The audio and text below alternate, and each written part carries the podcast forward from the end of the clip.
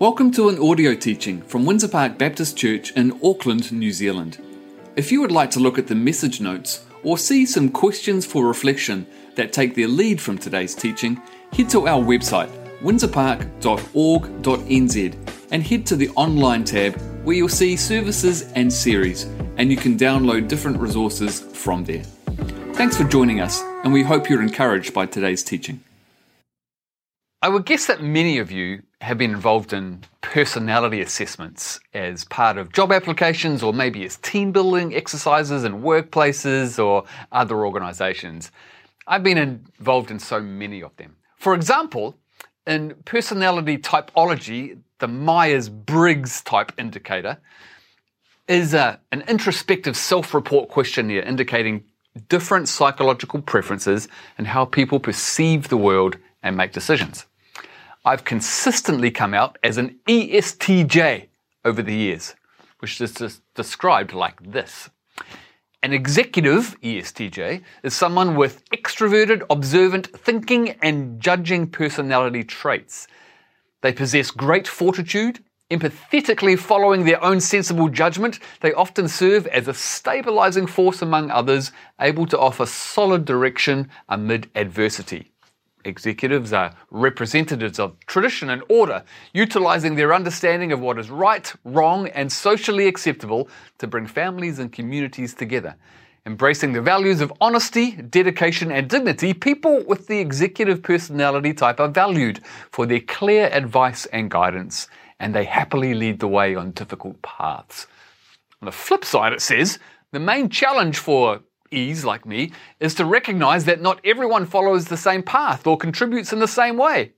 A true leader recognizes the strength of the individual as well as that of the group and helps bring those individuals' ideas to the table. That way, E's, like me, really do have all the facts and are able to lead the charge in directions that work for everyone. Sound a little bit like me? Well, of course, some of you may have taken part in Clifton Strengths, an assessment that measures your natural patterns of thinking, feeling, and behaving, categorizing them into 34 themes, of which emphasis is placed on the top five as being the key areas that bring you energy. For me, my top five are as an achiever, a learner, self assurance, futuristic and woo, which I guess means I like to grease people and get on with them. Sounds a little bit like me. Recently, some of our staff team have started going through uh, something called the six types of working genius. According to its description, this model helps people discover their natural gifts and thrive in their work and life. When people are better understanding of the types of work that bring them more energy and fulfillment, and avoid work that leads to frustration and failure, they can be more self aware, more productive, and more successful, apparently. This tool suggests that my areas of working genius are as an inventor and a discerner. My areas of working competence, I can do them, are in the areas of wondering, asking questions, and tenacity, getting stuff done. And my working frustrations are in the areas of galvanizing people and empowering people. Of course, there are a myriad of other personality assessments that some of you will be familiar with. The Enneagram, for example, focus on, focuses on the internal feelings that drive behavior, or the Birkman method, that is an instrument to help better understand interpersonal dynamics and achieve higher performance through positive psychology. You know, all of these tools are new within the last 30 to 40 years. But the nature of a unique design in each of us has been around for thousands of years, ever since people have been people.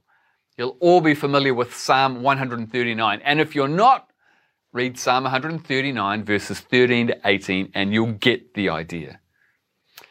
In his letter to the Romans, that we continue to look at today, the Apostle Paul embeds this theme of our unique design, but extends this to reinforce the strong biblical theme that God has given us unique giftings that are to be used for the sake of each other as we go about working together on the mission of God through the church, which is described as the bride of Christ in Paul's letter to the church in Ephesus, Ephesians chapter 5 verse 22 to 33.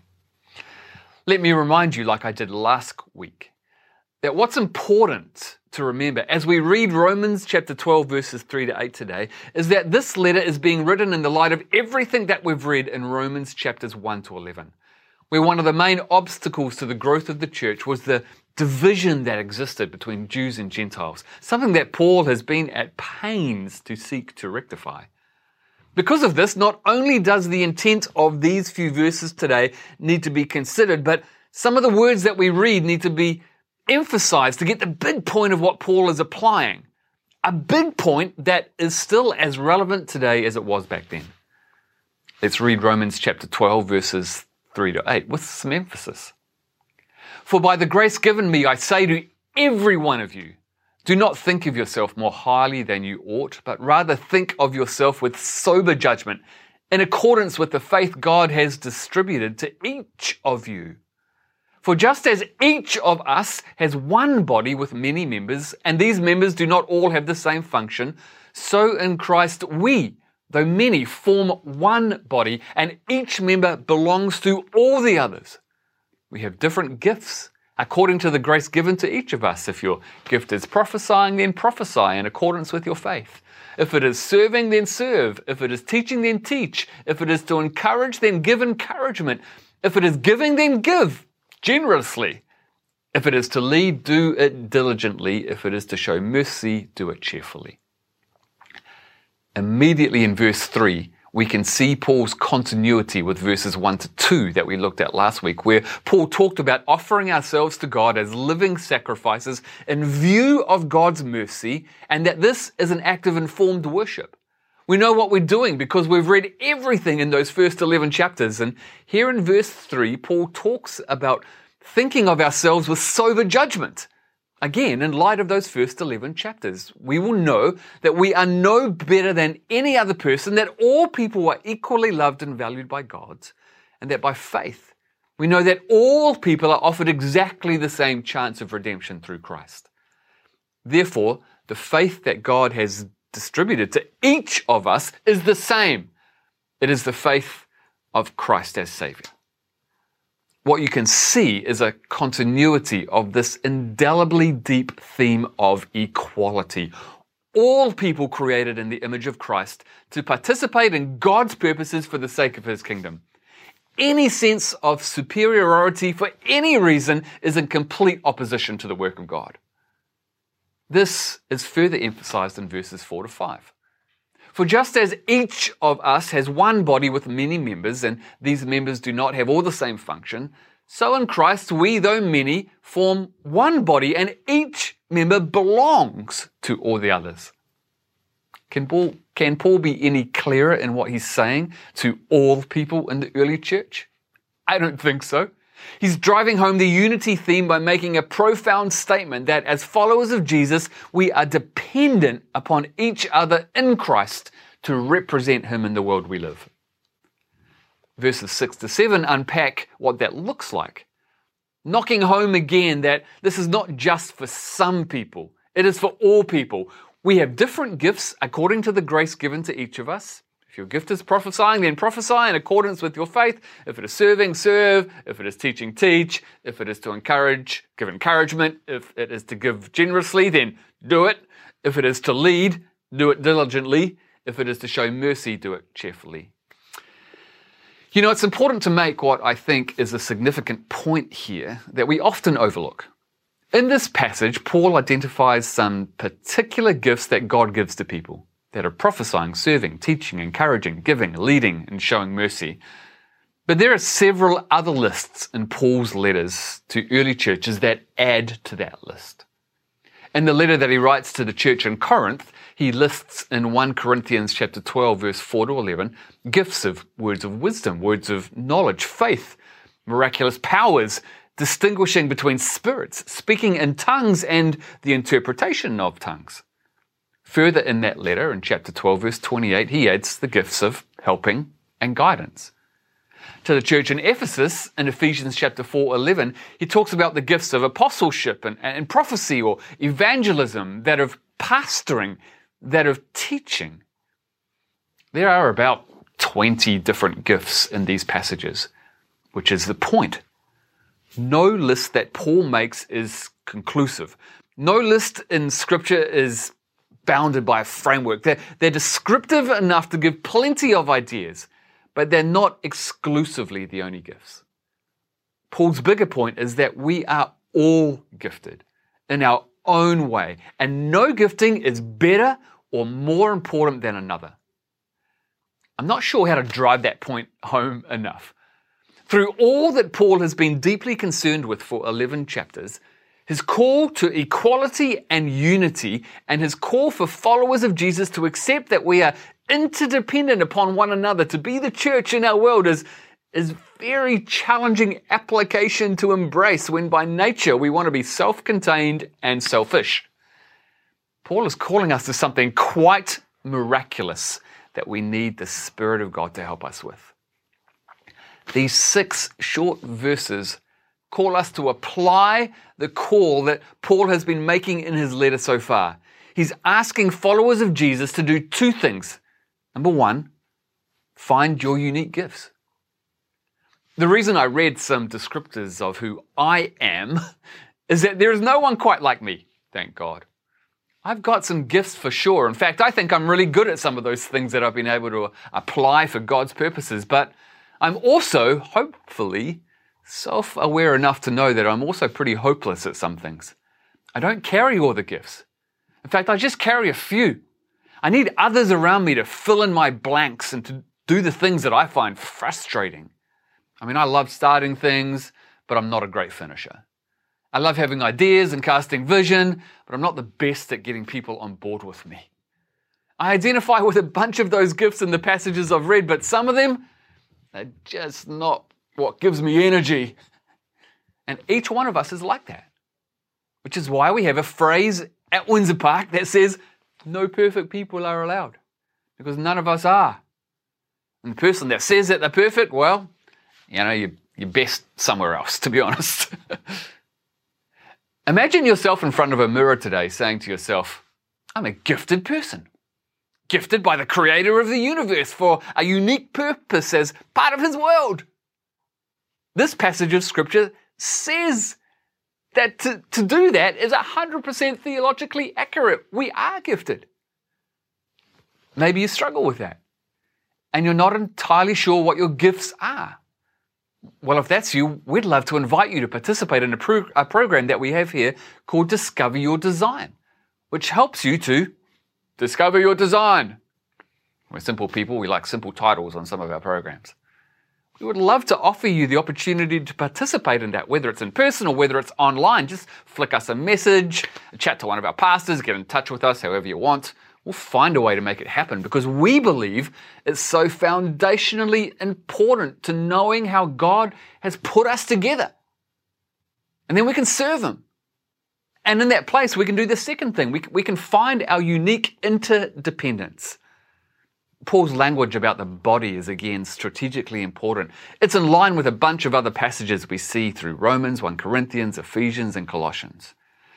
This idea that we are part of each other and part of the one body of Christ is countercultural in a world where we're taught to be self contained and self reliant.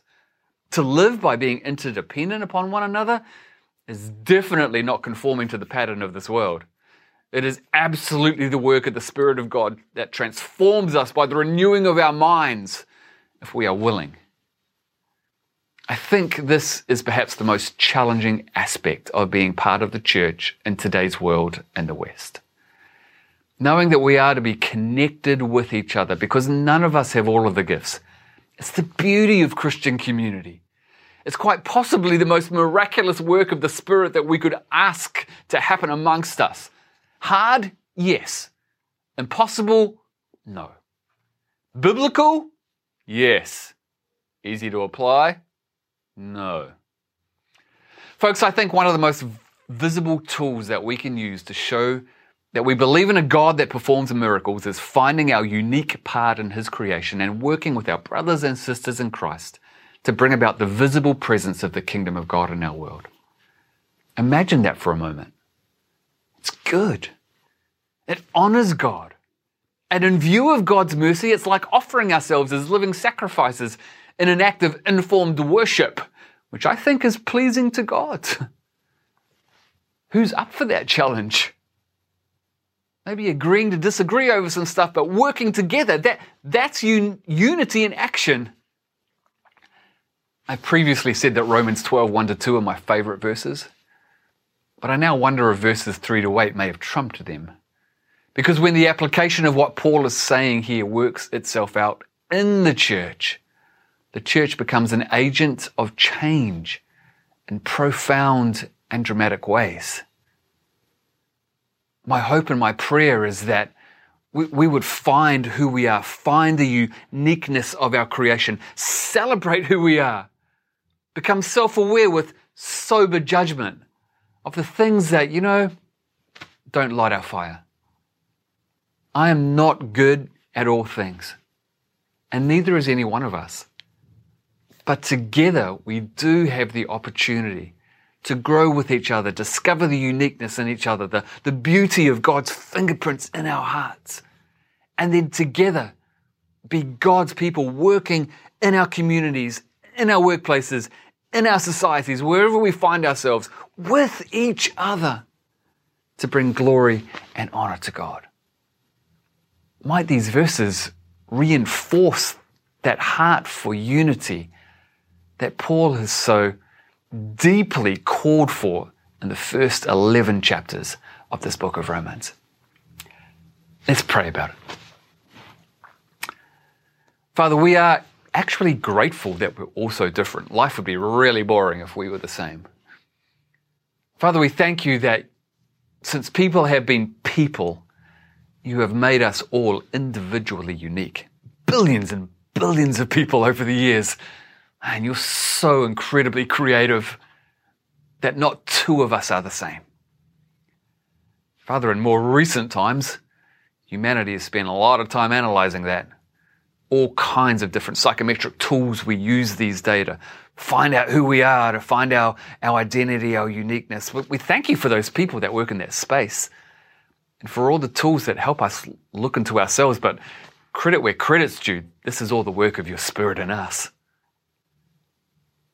You've created us all so wonderfully. So, Father, we thank you for this passage in Romans chapter 12 that just affirms that.